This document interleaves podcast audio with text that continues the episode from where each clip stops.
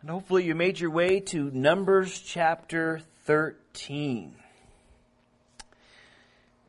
Well, if you might remember last week, we made um, our way, well, we've made 11 and 12. We've, we've run into the dissension or the di- divisive or those people that were complaining and complaining and complaining. And boy, to hear the people complaining it's just one complaint after the other complaint, and even got Moses complaining to God, and how contagious that was. And if you've missed those couple studies, they're online there. I encourage you to, to listen to them because they're pretty important and they lead up to some important things that uh, we've looked at tonight, even to the point where Aaron and Miriam were complaining about Moses. and we talked about that last time in chapter 12. And God had to step in and say, listen, I chose Moses. And, and that's just what I chose to do. I, I, I chose him. And, you know, you, you might think you're as good or even smarter, Aaron or Miriam, or better in some way. But I chose him. He's the one I'm using, and who are you to question my choice? Pretty much. Hmm. and Miriam was struck with leprosy. And Moses, being the good guy that he is, you know, I, I might have been like, yeah, you gonna talk trash to me? You gonna talk smack? A little leprosy to you a little good, Miriam. Man, learn a little lesson there. you Eat a little humble pie, sis, there for talking that smack to me. But he did not not Moses, man. He was right oh, the Lord, Lord, no, no, don't, don't, don't, no, no, no, don't let that happen to her. And Lord was, oh, listen, and, you know, but, you know, she paid a price, and I won't try to repeat that, but a good lesson to be learned there. But during all that complaining, don't forget God backing up just a step or two. God had brought them out of Egypt after oh, maybe a year and a half of the, of the plagues. Remember the plagues that went through, finally the Passover? Probably about a year and a half, maybe 14 months to a year and a half, let's say, of those, that time period from Moses arriving uh, there with Aaron and talking to them and then talking to Pharaoh and the rejection and then the plague starting, probably about that period of time and then the, the, Exodus, and then camping out in front of Mount Sinai for a little bit over a year, about 14 months again there. And now they're moving out to the promised land. They did some complaining. We talked about that. Even Moses and Aaron did some, or Moses and, um, I'm sorry, Aaron and Miriam did some complaining we just talked about. And, and then now we get to chapter 13. They're knocking at the door of the promised land. So, two and a half, three years from when Moses started telling the people, hey, it's time, God's getting ready to move you out, to getting, you know, out of Egypt after Pharaoh finally saying, yes, you can go, all the miraculous signs they've seen, the parting of the Red Sea, the, the mountain, God speaking the Ten Commandments to them, the t- building of the tabernacle, Moses getting all the instructions, the priests getting all the instructions, the people getting all the instructions, all the construction, everything being sanctified, then moving out slowly, a couple week trip right up to the promised land. They're there right now in Numbers 13. That's where we find ourselves knocking at the door. They've reached this place called Kadesh Barnea, which borders on the promised land. And it's sad to say that this becomes really a, a terrible place of unbelief. It should be a wonderful place of joy, became a terrible place of unbelief. And um, uh, let's look at it. Verse 1 of chapter 13 says, And the Lord spoke to Moses, saying, Send men in, I'm sorry, send men to spy out the land of Canaan, which I am giving to the children of Israel. From each tribe of their fathers you shall send a man, every one a leader among them. So, uh, again, um, just to clarify, when we get to Deuteronomy chapter 1, verse 20, we really find out that the people ask to send out the spies. And the Lord said, Okay, I'll let you send out the spies.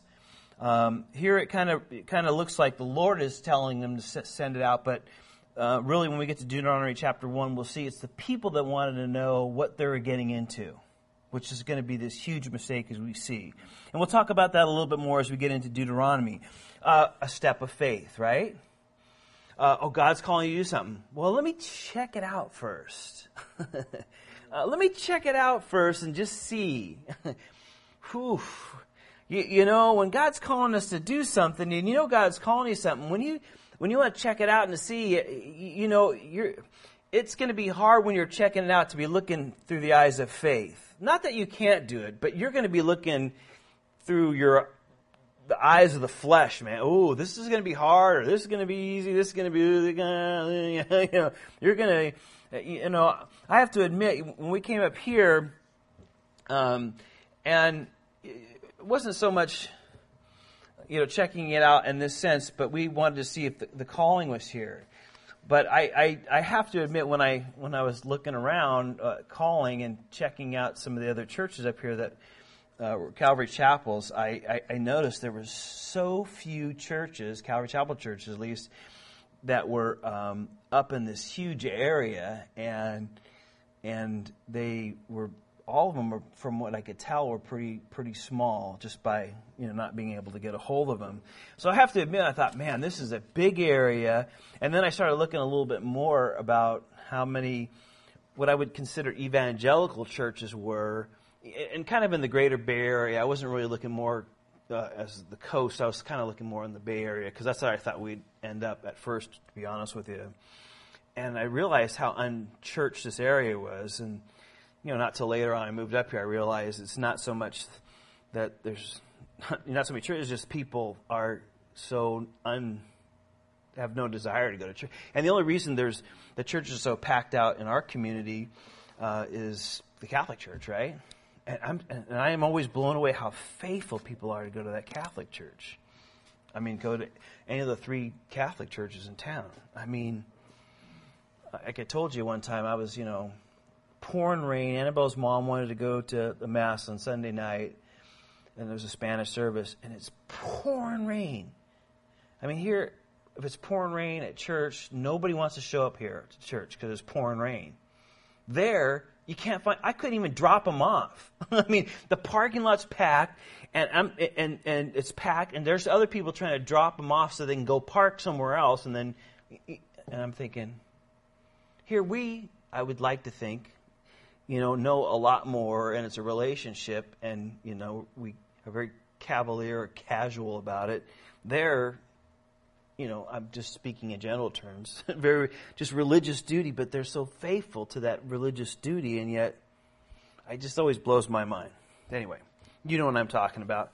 Not to get into that, but but uh, I really digressed way off track on that one. But the bottom line is, you know, these guys, you know, wanted to send them in, and we'll get a little more into it when we get into to Deuteronomy. But they, you know, they wanted to check out what they're getting into, which is it's always a, a warning sign there. So again, he permitted them, and again that they their hearts might be revealed to them what was really going on. Not that God didn't know, but God allows us to do things sometimes, permits things to happen that that our heart might be revealed to ourselves. Not that God doesn't know. I mean, we see it all the time that will say that God tested them or God tested them. But the reality of it is, uh, uh, you know, of that is that God knows the heart. It just sometimes we don't know our own heart. Uh, like Moses, uh, I mean, like uh, I always think of that. You know, Abraham's always that great story. God says, "Offer Isaac your only son." And, and I love that God tells him that he says, I want you to go to this Mount Moriah where Jesus was crucified. Eventually, that's where, the mountain he wanted to, to take him up there. And he says, I want you to, to three day you know hike to get up there, and I want you to uh, take him and, and, offer him there. And he said, it says in the scriptures, and the next day, Abraham got up early and left to go there. And that always blows my mind because if I was Abraham, I'd be like, okay, Lord, you want me to do that? This is my only son. You want me to, you want me to kill him for you? I'd be like, oh, I'm going to sleep in tomorrow. I don't know if I feel good. I ate some bad lamb last night. I think I'll sleep in. I'll go. You know, that's the way I, honestly, that's the way I would be. We were revealing my heart that I'd be dragging my feet. But not Abraham. He gets up, he goes over there, and, and, you know, he realizes, you know, and then God obviously stops him, and, and, and then Abraham realizes, at that point, I'm not holding anything back from you, Lord. There is just nothing. Even this most precious thing in my life, this only son that I had at 100 years old, the most precious thing, if that's what you want, I'll give it to you. And it was made very clear in Abraham's life that everything belonged to the Lord. And his heart was revealed. And sometimes that's for good, and sometimes it's revealed during tests that we have and trials and difficulties.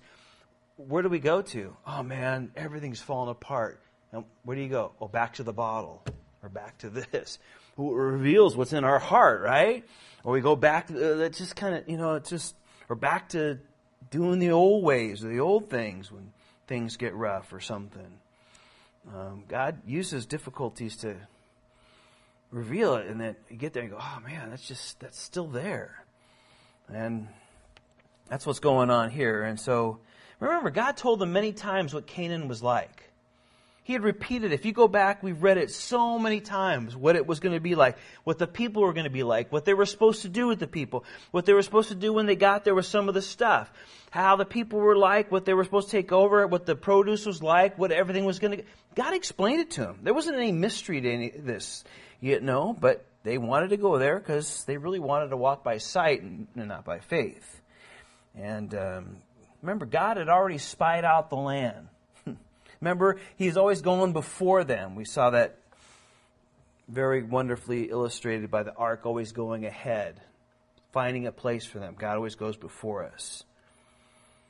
And again, it's always important, you know, are we really walking by faith or do we have the idea of, well, let me check it out because I'm not really sure. Well, God, you want me to do this? Well, let me check it out first. Let me think about that in a while. You know, I kind of learned in my life a while ago when I know the Lord says something, you just got to do it. I don't I don't I don't like question or want to think about it anymore, even pray on it any longer. When I know, I feel like the Lord impressed my heart to call somebody or to do something or to give something or whatever it is, I just do it. I don't I don't even think about it. I don't want to I don't want to weigh out, well, is this a smart thing to do? Is this the right thing? I just, you know, well, what, you know, what are they, I just, you know, I, I, I, try to, and I'm, I'm not saying I, but just, just do it. Be done with it and just move on. because if I start, you know, trying to figure it out, I, I won't do it. Or I'll just, you know, drag my feet and it'll be all flubbed and timing will be off. And, um, important thing. These guys, are having a hard time. They want to spy it out. So, verse 3 So Moses sent um, them from the wilderness of Paran according to the command of the Lord, all the men who were heads of the children of Israel. And these were the names of the tribe. And it lists these guys. So, so this guy from Reuben and Simeon. So basically, he picked uh, guys that were leaders of these tribes. Now, uh, I don't think they were the old timer leaders because they're going to hike for 40 days in the land. So he's not going to pick the guys that are like 80 and 90, you know, with the cane. Yeah, I'll walk through the land. I, I have a feeling these guys are uh, pretty young. Well, we know Joshua and Caleb are probably in their 40s. So, um, well, we know they are because when they go on the land, they're they're in their um, early 80s or 80s. So, you know, these guys are, but they're leaders. They're recognized. They're probably sons of the older older leaders here, and it lists all their names here. Uh, the only ones that mean anything, uh, verse six is the tribe of Judah, there's Caleb, the son of Jephunneh. And then, uh, really, the only other one that we see or run into um, uh, is uh, verse 16. These are the names of the men who Moses sent to spy out the land. And Moses called Hoshea, the son of Nun, Joshua.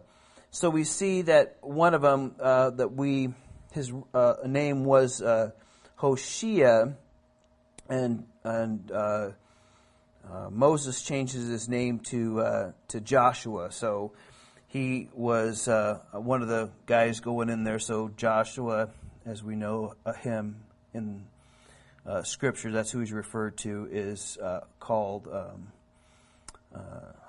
his actual name is Hoshea, and so he's one also that goes in there, but we refer to him as Joshua, and he's from the tribe of Ephraim, as it says in verse eight there.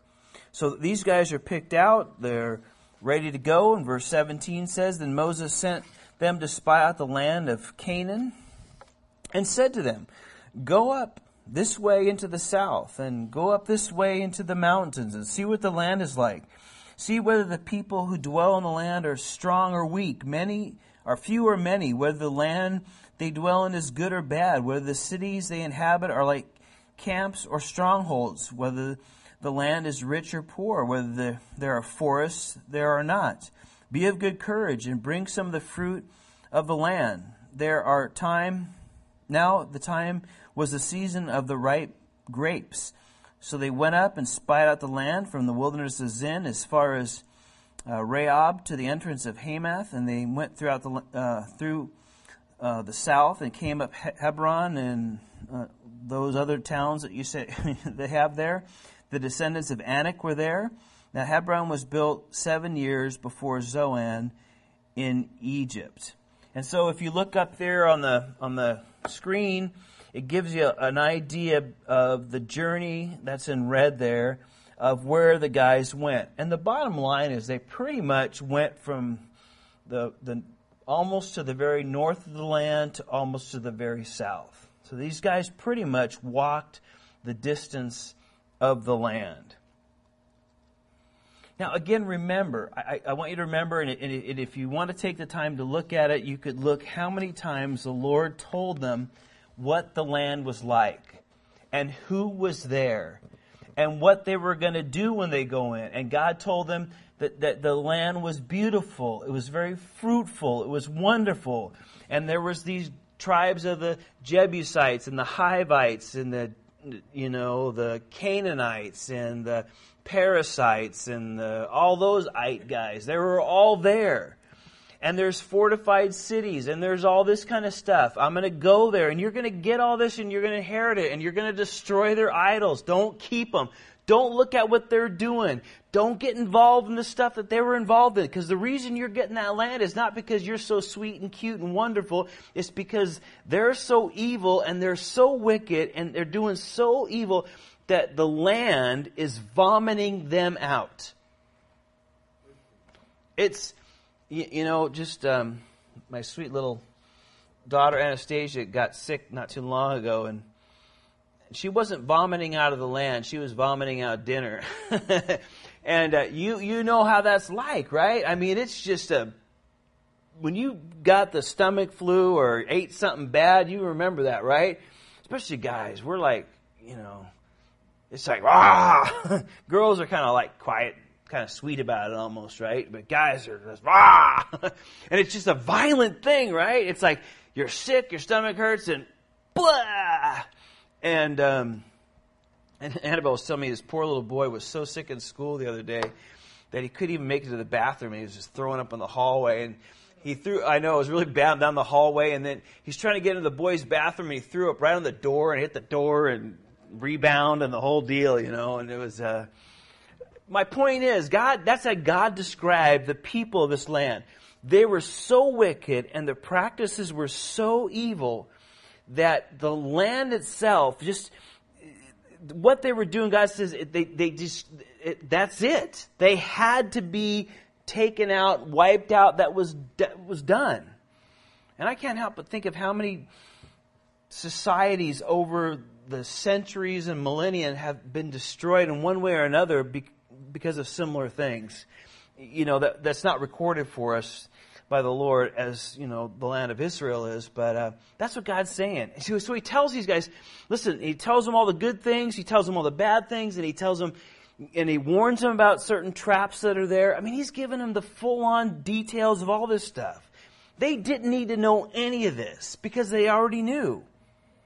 And, and, and to get all this other stuff was, well, not a good idea. But nonetheless, they saw it all. Verse 23. Then they came to the valley of Eshcol. So the, the spies, they came, it's kind of close to the bottom. You can look at it there on the map. I don't know if you can see it. Eshcol? Thank you. Gesundheit. And they were cut down, uh, I'm sorry, and there they cut down a branch with one cluster of grapes. They carried it between two of them on a pole. They also brought some of the pomegranates and figs, and they, uh, the place was called the Valley of Eshcol because of the cluster which the men of grapes cut down there. And that's just the idea is like really fruitful, like a massive, you know, cluster. And they returned from spying out the land after 40 days. So now they departed and came back to Moses, Aaron, and all the congregation of the children of Israel in the wilderness of Paran at Kadesh. And they brought back word to them, to all the congregation, and showed them the fruit of the land. And so they came back and brought all this, and maybe this gives you a little idea of maybe what it looks like. And, you know, the, the, the, the grape cluster. I don't know if you've ever looked at the vineyards we have. There's so many more, so many vineyards around there everywhere. But, uh, you know, usually they're, you know, cluster of grapes is, you know, not very big. And if they're table grapes, they're usually a little bigger, and wine grapes are a little bit smaller. But, but this was so fruitful that, you know, a cluster of grapes was was basically, you know, maybe from your chest high to almost to the ground. So one cluster, you know, like you buy them in those bags sometimes at Nob Hill or Safeway or whatever, and and they they're in a bag and get one of those. But can you imagine one of those clusters was that big? And maybe that gives you some idea on the picture up there. But um, it was fruitful. I mean, there was bountiful, just like the Lord had told them. It's a land flowing with and right. That's God. That's God's description of it's got the best of the best because milk and honey is like uh, caviar and champagne or whatever. I don't know. You know, it's like the most expensive things, uh, surf and turf or whatever. You know, um, what did what did that rich and famous guy? Ice cream. No, he used to Life's the Rich and Famous caviar. Yeah, shrimp, uh, shrimp, uh, something dreams and something. Champagne wishes and caviar dreams. There you go. I knew we'd eventually get that out, right? Because the rich and lifestyle, the rich and famous. Now we're dating. hey, I was watching Felix the Cat the other day. I was telling Annabelle about the or Ethan about the master cylinder. Remember the master cylinder on Felix the Cat? Am I the one watching me? Okay. I used to, anyway, we won't go there. we can really go south. Anyway, how do we begin? Oh, so the, the, the bottom line is this was like the best of the best. God had already promised them that. And, and, and now they're seeing it. What God had already told them was there.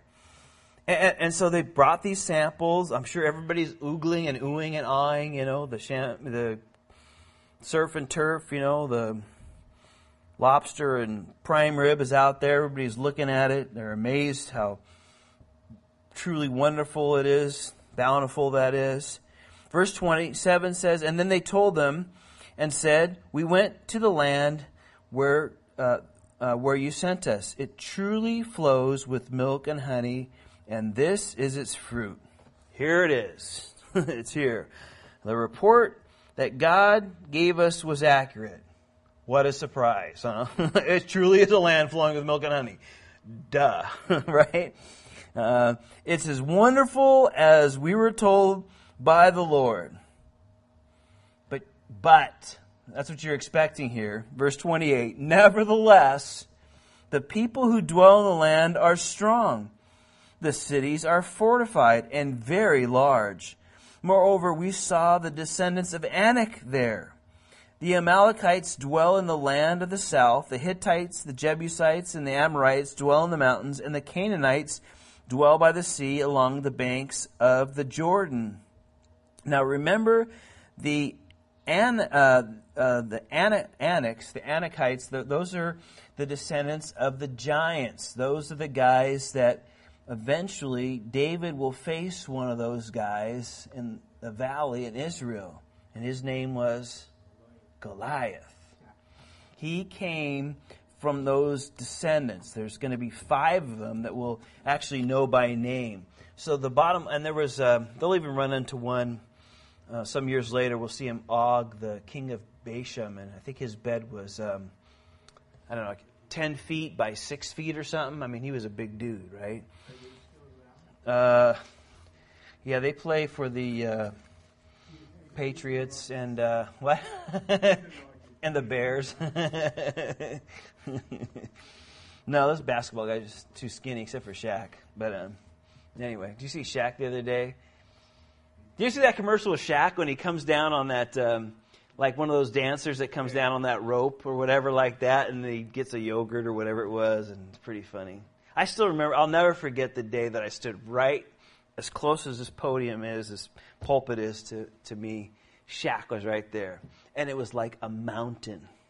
I can't even imagine facing Goliath, who was a foot or two bigger. But anyway, uh, so think of that. I don't know the biggest. Think of the biggest guy you've ever run into, right? Uh, and and, uh, and and that's what they're saying. These guys are there.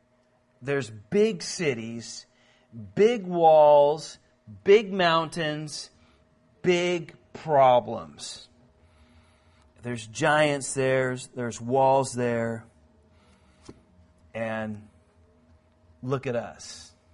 A bunch of slaves that basically probably never fought a war, never wielded a sword, although they did have a couple little skirmishes on the way over. Uh, that was about it. Now, remember, they were right in their facts. Don't start dancing, Tony. We'll ask you to leave. remember this. Keep this in mind, guys. Don't, don't lose sight of this. Their facts were right, but they misinterpreted the facts. All those things they said were true. There was giants there. There was walled cities. They were very strong. They were very fortified. There were difficult positions. They were dug in. They'd lived there for generations. There were probably very big war machines in all these places. Those were very accurate and true facts. But they misinterpreted those facts. And that's usually where the problem starts, you guys. That starts and happens in our lives. They just saw what was around them. They just saw the problems and they just saw the difficulties. They saw how hard it would be and how impossible it would be and how thinking naturally, how difficult and how impossible this will be. And they forgot the most important thing that God was with them. They were looking naturally instead of looking through, instead of looking spiritually. Remember that great story with Jonathan. You know, Jonathan was there and the, the Philistines were, you know, bullying the people of Israel around and Saul, his dad, that was the first king, you know, didn't want to get involved and was afraid and this and that. And, and Jonathan was there and, and, you know, he just didn't like that. He thought, you know, we're God's people. Why should we have, you know, be under the thumb of these, these Philistines? Why should we live with them taking our stuff and, doing whatever they want. And, and remember, he, he, he takes his buddy with him who's carrying some of his, you know, armor with him, and they crawl up and they see this, you know, Philistine encampment there that's in their land doing stuff and taking their stuff and telling them what to do and who knows what else. And he crawls up and he says, Hey, you know what? Uh, you know what? God could take over all these people. He could do it with a lot of people or he could do it with us too. And if God's in it, he could use us too, and we could rout everybody. It doesn't matter. He doesn't need, with God is with us, we're a whole army. And if God's with us, we could take this. And he asked the Lord, hey, if, Lord, if this is, if you're in it, I'm ready to go. And the Lord confirmed that he was with it, and he went. Just really him doing the fight, and his kind of his armor bearer was following behind him. And, you know, he started the whole deal, wiped out those guys, kept going, encouraged everybody, and pretty soon, you know, there was a big wipe out there. Why? Because one guy didn't look at the odds and say, oh, this is impossible. One guy looked and said, hey, Lord, if you're with me, anything is possible. We need to remember that. We can't look at the odds apart from God because God's on our side. They forgot that. They forgot that. They had the facts right. Nobody was doubting that. But they didn't put the Lord into the equation. And when we forget that, oh man, the obstacles are too big and too impossible, and I can't, oh man, oh no, man, oh, oh, forget it. You're right. You might as well just quit. You might as well just give up. Because it is impossible. We'll quit every time. But Lord, with you? Oh, sure. Is that hard, too hard for God? Oh, no. no, it's not. I remember we learned last week. You know, even with Moses, he had that little lapse of faith there. God said, they want meat, I'm going to give them meat. I was just like, Lord, that's three million people. How in the world are we going to give three million people enough meat for a month? Let's see, if we kill every animal that we have with us, that'll maybe last for like three or four days for three million people. Okay, let's see. We go back to the Red Sea, we can go fishing. Let's say if we got all the guys caught two fish, let's see that. Okay, that'd be enough for a week. Lord, it's impossible. We can't. I can't feed them. If if we caught all the fish, we kill the animals. How, how, how are we going to do it? Moses forgot the. Uh, Moses, uh, come here. Is, is, my arm too short? Let's see. Yeah, I guess that is too hard for me. You're right. What, what was I thinking? Why, why, should I make a commitment like that? I'm God. Moses, you forgot. You forgot I'm God. Is that too hard for me? Let me show you. Oh, I just blew in about 8 billion quail. That, that'll feed you for a month, no problem. In fact, it's going to feed you so much that people are going to overeat and die because they're glutton. we talked about that. I won't go into that, but you might remember that from last time. Don't, if you leave the Lord out of the equation, if you forget to factor in in faith and, and, the Lord, you're, you're going to be depressed and you're going to want to give up and you're going to say, forget it, it's too much, no way. It doesn't change the facts of what you see, they're in front of you. But don't let it change your faith.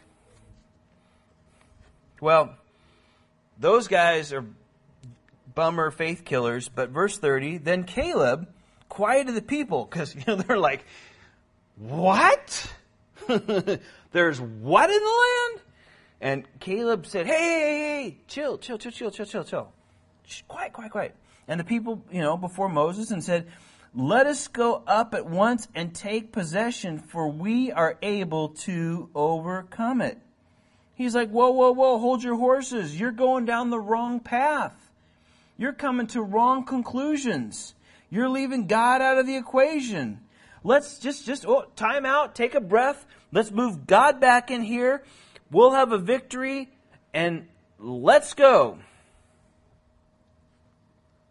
Remember the old song? Should I stay or should I go now? I was thinking about that when I was thinking this. I know, crap. I don't know. What the Clash was coming to my mind, right? You know, if I stay, if I go, there, how's it? There should be trouble. Come on, man. I only got to remember that song. If I stay, there will be double. Anyway, that, I kind of picture that with the people, that song going on in the background, even though it was about something else. But uh, it's amazing what pops into your mind when you think about this. But you know, here's Caleb said, "Well, let's just put God back in here and let's go. let's let's go. Saddle up right now. Slap on your sword. Let's head on in there. We have God in here. We've got victory. It's assured us." Again, there the report of the facts was accurate, but there's two different opinions in the interpretation of those facts. Joshua and Caleb will say we can do this because the Lord's with us. The others say, it's impossible to do this. Joshua and Caleb says we can't lose because God's with us. God is leading us there. The others say, no way we can win. There's just no way we can defeat any of this. We're not equipped. We're not able. We're not trained. It's, a, it's going to be a slaughter. I guess we always have to ask ourselves which camp we find ourselves in. You know, when we're faced with a big problem, with big issues and impossible odds, and the facts and the, the situation is just stacked against us, eh, we think, you know, are we like, oh, throw in the towel. That's it. We're done. My goose is cooked, you know? That's it. is that it? You know, we just we automatically it it's impossible.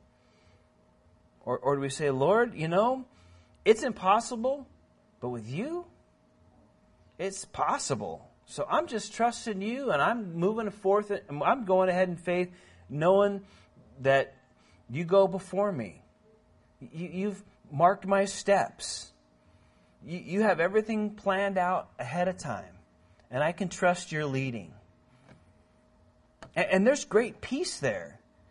When you're walking in your own way. You know, was, I had a great time this morning. I was had the blessed opportunity of teaching chapel at the, at where my children go to school, and I was teaching the fifth, sixth, seventh, and eighth graders, and you know, I was uh, teaching out of Second, First Chronicles uh, four, a story of Jabez, and uh, and I and I was telling them, I said, you know, here's this guy surrounded by hundreds or maybe thousands of names. You know, tons of names before him. There's tons of names after him. There's one little story, one little snippet in the middle of all these names in the first 10 or so chapters of First Chronicles. And there's this little slice, sliver of, of this guy's life that the Lord kind of pauses and gives us a little bit of detail on this guy, how he made a big impact because he, he, he just trusted the Lord. He, he wanted to do more. He, he wanted to he, he, he, he wanted the Lord to bless him and, and, and be more than just be so self centered and selfish. He just wanted to, to be more. He wanted the Lord to use him in great ways. And, and uh, you know, and, and the Lord answered that prayer. It's amazing. The Lord just, again, He'll, he'll take us as far and as deep as you or I want to go. And I was telling these kids the same thing, but He won't take us one step further than we want to go. Now I'm talking to you guys that show up to church, you know, midweek service, so you know what I'm talking about. But I was saying, you know, how far do you want to go with the Lord?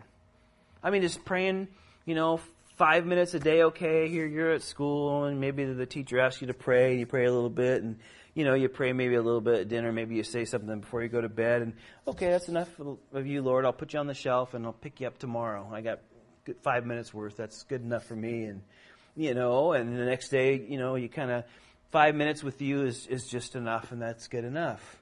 Or, or maybe it's a little bit more, you know, I was telling you, you go to church sometimes and maybe, maybe, you know, you come to chapel once a week or once a month you have a little bigger, longer chapel or this or that, or maybe go to church once a week. And so you, you have a couple hours a week and you have enough. Oh, that's enough for the Lord. Okay. And then you put them back on the shelf. Or maybe when a test is coming up and you failed the last one. So, oh, Lord, give me an A. So at least I'll have a C in class or whatever, right? And, you know, oh, so you take them down and, oh, please give me that. Okay. And then, okay, a test will put them back. You know, how much do you, how, how much do you want, how much do you want the Lord in your life to be the center? Of how far you want to follow Him? How much you, how much you want him, you know, just to, how deep you want to go. He won't take you one step further than you, than you want to go. But he'll take you so deep. And you could trust him and walk with him, and he's got a great plan for you. And I was encouraging those kids, and I was thinking about this story as well. Is that, you know, these guys, I got a great place for you. Man, I got it all planned out for you. I'm leading you in that direction. Oh, but it's so hard before we get to it all. Yeah, because I'm building up your faith. I'm going to do some work through the midst of that. Yeah, there's going to be some trials and some difficulties, and there's going to be some stretching. There's going to be some questions, and you know, I've seen old, you know, Thomas back there, and you know, he went through a job and then kind of, sorry, Thomas, if I can use your life a little bit up here, but remember, and then, ooh, got moved down over here and then out of one, and then got to a job and then not of that one, and then all of a sudden this, oh, and Lord, you know, there was questions and times and stretching and this and that, and then bring it, oh, this is where I, okay. But there was, some, you know, some things and moving to, but the end was, okay, wow, look at, there's some great blessings there. And, you know, yeah, there was some difficulties and, and but, you know, but, I, and, and that's the way life is. Because heaven is at the end, and that's going to be perfect and relaxing, and, you know, that's laying on the hammock on the beach, you know, in Tahiti, thing forever, whatever your picture of a perfect, you know, place to relax or whatever. Uh, you know, that's where it is. And he, he I'm, I'm going to lead you. I'm with you all the way. I'm, I'm, I'm taking you there. I know what it's like. I'm not going to leave you. And I'm doing all those things to work in you great and wonderful things. Patience, faith, trust, things that, oh, you'll bring in with you into eternity. They're important things. You know, we want to teach our children important basic things in life that they need when they grow older. Responsibility. Integrity. Integrity. Awesome. I mean, those are just so lost in this society. Those are things that you didn't have to really teach kids anymore. Respect. But those, those are huge things. Showing up to work. Oh, I don't feel like it today. My tummy tum hurt. You know, now people that want to be babied at work. It's like, get, I, I just don't understand that. Anyway, well, we don't have to go on that road, right? But, you, you know, we, we do that with our own loved ones so that they're prepared for things. And how, how much more our Heavenly Father does that? There's going to be tough times. It's going to be, but I'm going to bring you there. I'm going to see you through. Well, they got the facts. They're even getting encouragements from, from many. But verse 30, uh, 31 says, But the men who had gone up with him said, We are not able to go up against the people, for they are stronger than we.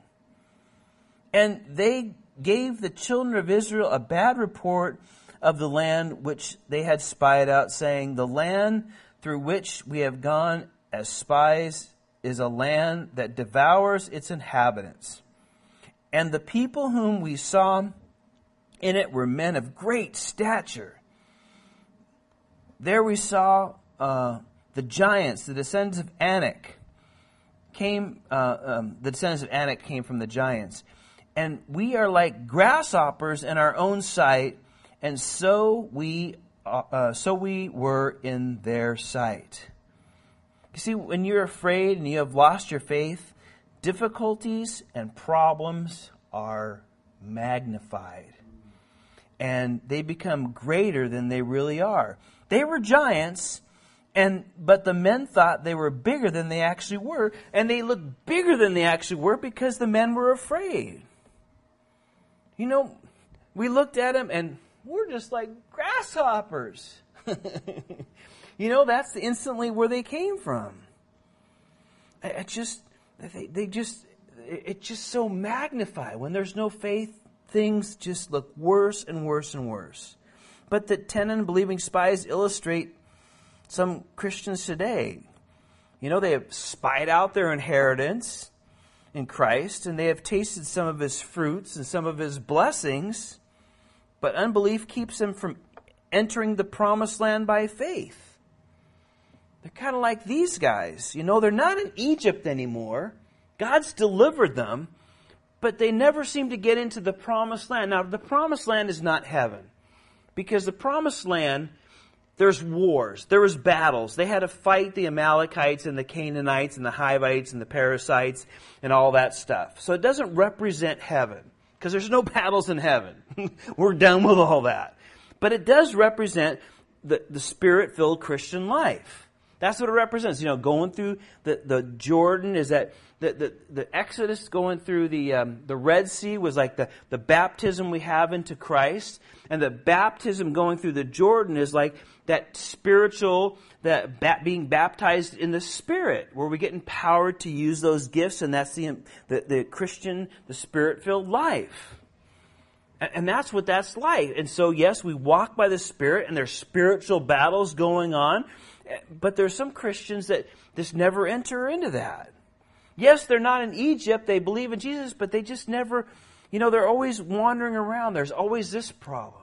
And then there's the next problem. And then all you hear is, oh, then this is going wrong. And then there's that going wrong. And there's always, oh, there's the next giant. And there's the next valley. And there just never, there seems to be one problem and one issue and one difficulty after the other because they've never really entered in into faith and walking with the Lord and trusting with the Lord. They've never wanted to take that that that place and, and, and head into that promised land in faith. They just kind of wander around, as we'll see these guys do for 40 years, and kind of die off into the desert. Instead of entering into that full rest in Christ and trusting Him for our needs and trusting Him to deal with our problems and and unbelief always sees the obstacles, and faith always sees the opportunities.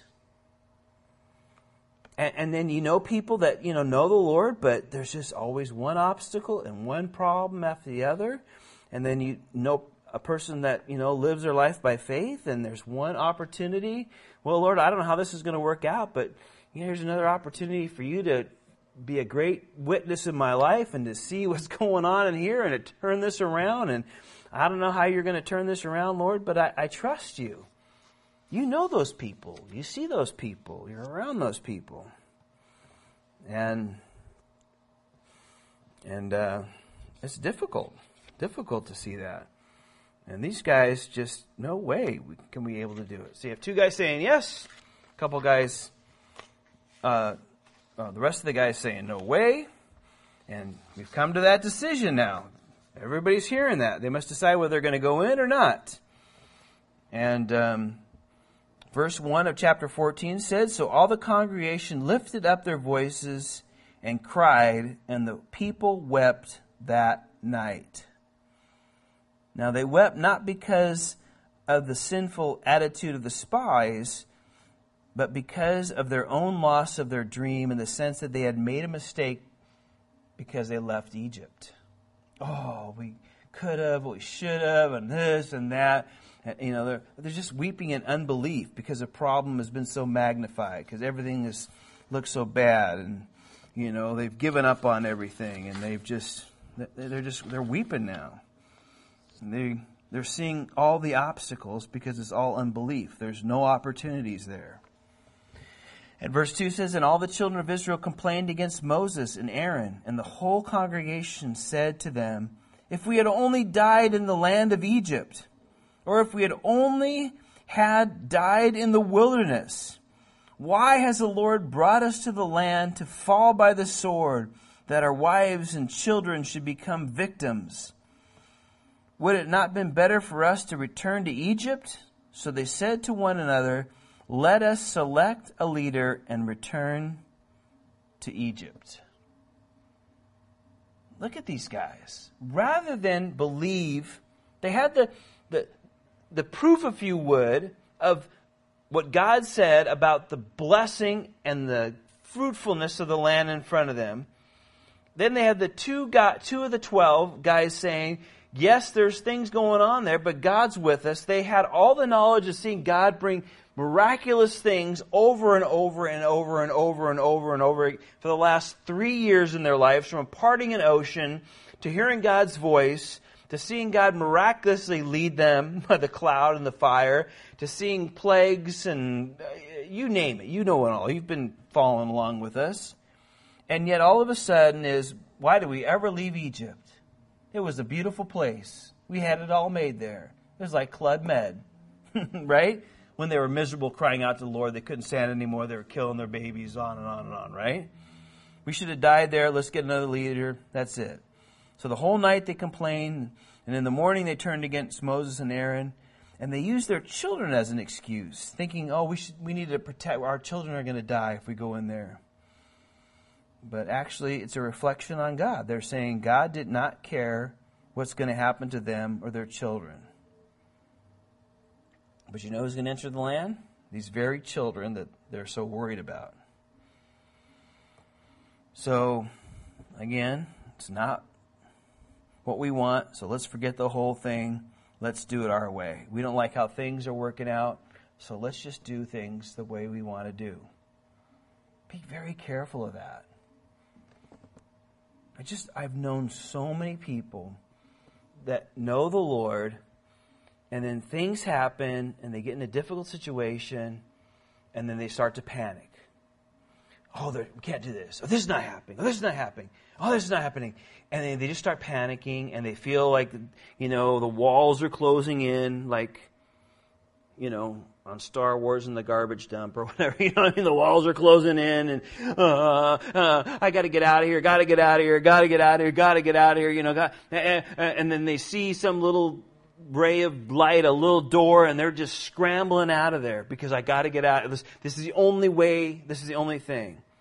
There's no trusting. There's no waiting. There's no praying. There's just I'm looking for anything and any way, and when I see any kind of open opportunity, I'm, I'm just, I'm bolting. And so they just take off. And uh, I just have never, ever seen it work out. Never, ever. I, you know, you know some of the recent events. And they haven't been to church. Months. God, not, not one time. Why? Well, there's all kinds of reasons. How can that be good? How can that be the Lord? It just, it doesn't, you know, well, and this, and then they get the whole other environment, and there's no fellowship, there's no encouragement, there's nobody that knows them, there's nobody, you know, or you know, they they left things behind, or they you know, broke up with family or they this and that and just just, I'm telling you, when you feel like that pressure's on and you feel like you're looking for something and you got to get out, and, and, you know, they come and tell me, well, I got to do something. What am I going to do? Everything's crashing down, and this is the, the thing that looks like it's open. What, what you know, I, I got to do it. And, you know, I have to say, well, you, you, you, what, what we have to do is do what the Lord's calling us to do. That's what we have to do. We don't have to do what we think. We don't have to do what we think looks open because that might be just that might be the death trap. The thing that knocks you down knocks you out. That really puts you for a real loop and sets you back five years. And um, we need to be careful about that. We, we look so desperate to find a solution to the pain or the problem or the difficulty that we just compromise or we just escape or we just take a path that just looks like something that's going to get us out of the pressure.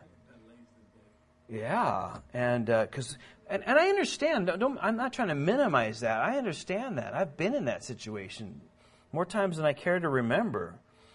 And, and you know, you're so desperate that you think, man, I just want it to end, and so I'll take anything that I think will make help it to end. And and the Lord just out of that equation. And uh, even though you know the Lord, it's just out of the equation and it leads to so many problems. And that's that's the situation these guys are in. You know, I'm just, just going to do it my way now. I, have listened to the Lord, I know the Lord, but I got to block all that out and figure this out. Now, they don't say it that way. We don't think that way in those direct terms, but I got to block everything out and focus on getting figuring this out. what? You are blocking all this out? The Lord and everything He says and promises words and, uh, and, and figure this out? Boy, you're putting a lot of weight on your shoulders. Talk about putting pressure on your life. You got to figure it out. I, I personally think, wouldn't it be better we let the Lord figure it out and just follow His plan? Doesn't He have one? Well, I, I don't know about it. If He does, I sure don't know about it. Well, that's a great time to start to ask him what the plan is. And don't move out until you know what the plan is. And when you know the plan, move out. don't question it. Be Caleb. Let's go. I don't know how it's going to work out, but he said he's going to work out. I see the fruit. Let's go. Just do it. How's it going to work out? I don't know. Is it going to be hard? Maybe. Going to be some difficult times? Probably. It's all going to work out. Because he's God. He loves you. Promises. Well, Let's see what happens. Verse 5 Then Moses and Aaron fell on their faces. They knew things weren't going to turn out good. Before the assembly and the congregation of it, children of Israel. But Joshua the son of Nun and Caleb the son of Jephunneh, who were Jephunneh, Jephunneh, Jephunneh, you got it, who were, were among those who had spied out the land, tore their clothes. And they spoke to all the congregation of the children of Israel, saying, The land we passed through to spy out is exceedingly good land. If the Lord delights in us, then he will bring us into the land and give it to us, a land which flows with milk and honey. Only do not rebel against the Lord, nor fear the people of the land, for they are our bread. Their protection has departed from them, and the Lord is with us. Do not fear them. So Caleb and Joshua insisted that if God would delight in them, he would bring them into the land. But how could God delight in them unless they believe in God? You know, he said, it's, it's good, it's there, and hey, you know, um, God, your decision to do what you think is best is not just your decision, it's rebellion against God. I think if we put those things in those terms sometimes, is when I make a decision to do things the way I think it should work out, it's not necessarily my decision to do that. You know, sometimes it's it's just it's it's rebellion against God because God's got a plan and we're choosing not to do it because we don't want to wait or we don't want to listen or we don't like it or whatever it might be and we choose to do it this way and take that escape crack that looks like a ray of light this way and really that's that's rebellion against God. At least that's what it's called here. And, you know, they must trust him. And he said, we live by faith. They're, they're bread. We could eat them up. I mean, all the encourage is given to him there. Well, let's see how they respond. Verse 10. And all the congregation said, uh, I'm sorry, and all the congregation said to stone them with stones. Now that's not getting stoned, that's getting stoned. now the glory of the Lord appeared in the tabernacle before the meeting of all the children of Israel. Um, let me just read you real quick uh, a verse in, in, the New Testament that talks about this. Um, this is Hebrews 3 15 through Hebrews 4 2. Uh, this is the comment it, it says for us. And just as it's been said, today if you hear his voice, do not harden your hearts as you did in the rebellion, and that's the rebellions we're reading here, who they were who heard and rebelled. Were they not the, uh, not all those Moses led out of Egypt, and with whom he was angry for forty years? Was it not those who sinned, whose bodies fell in the desert, and to whom God ans- uh, swore by uh, they would never enter his rest, if not to those who disobeyed? So we see that they were not able to enter because of their unbelief. Therefore, since the promise of entering his rest still stands, now he's making the application to us, entering his rest, uh, talking about heaven here. Let us be careful that none of you be found to have fallen short of it. For we also have had the gospel preached to us, just as they did. But the message they heard was of no value to them because those who heard of it did not combine it with faith. And so the, the, the, message in the New Testament for this story right here given to us in Hebrews is, you know, we, we got to believe the Lord. We got to trust the Lord. We got to do what he says. We, we got to believe him. And that's exactly what he says. And so let's, let's read the rest of the story and then we'll, we'll finish it. Uh, we'll close there. Then the Lord said to Moses, How long will these people reject me? And how long will they not believe me with all the signs which I have performed among them? I will strike them with pestilence and disinherit them, and I will make you a nation greater and mightier than they.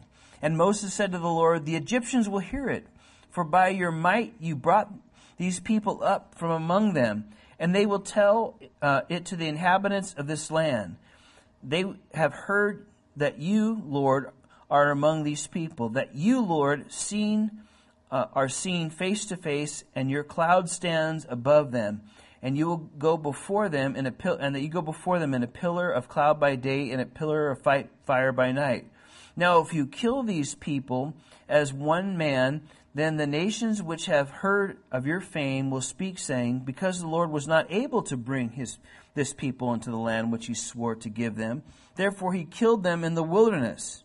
And now I pray let your power, let the power of my Lord be great, just as you have spoken, saying, The Lord is long suffering and abundant in mercy, forgiving iniquity and transgression, but he by no means clears the guilty, visiting the iniquity of the fathers on the children to the third and fourth generation, pardoning the Pardon the iniquity of this people, I pray, according to the greatness of your mercy, just as you have forgiven this people from Egypt even until now.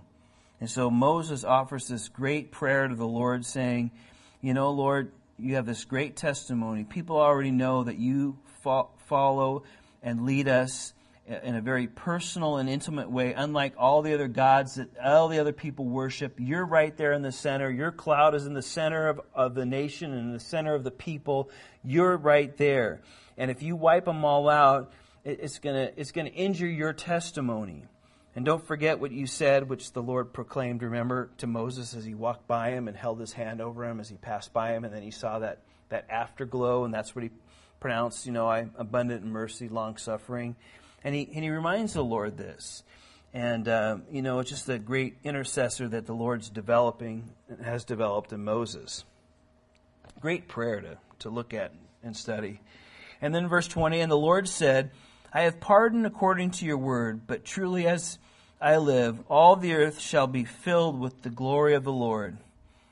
Uh, that's a good thing we can learn from Revelation that we're studying on Sunday, huh? Because all these men uh, who have seen my glory and the signs which I did in Egypt in the wilderness, and have put me to the test now these ten times, and have not heeded my voice, they certainly shall not see the land which I swore to, to their fathers, nor shall any of those who rejected me see it. But my servant Caleb, because he is, has a different spirit in him, and has followed me fully, I will bring him into the land where he went, and his, his descendants shall inherit it. Now the Amalekites and the uh, Canaanites dwell in the valley. Tomorrow turn and move out to the wilderness by the way of the Red Sea.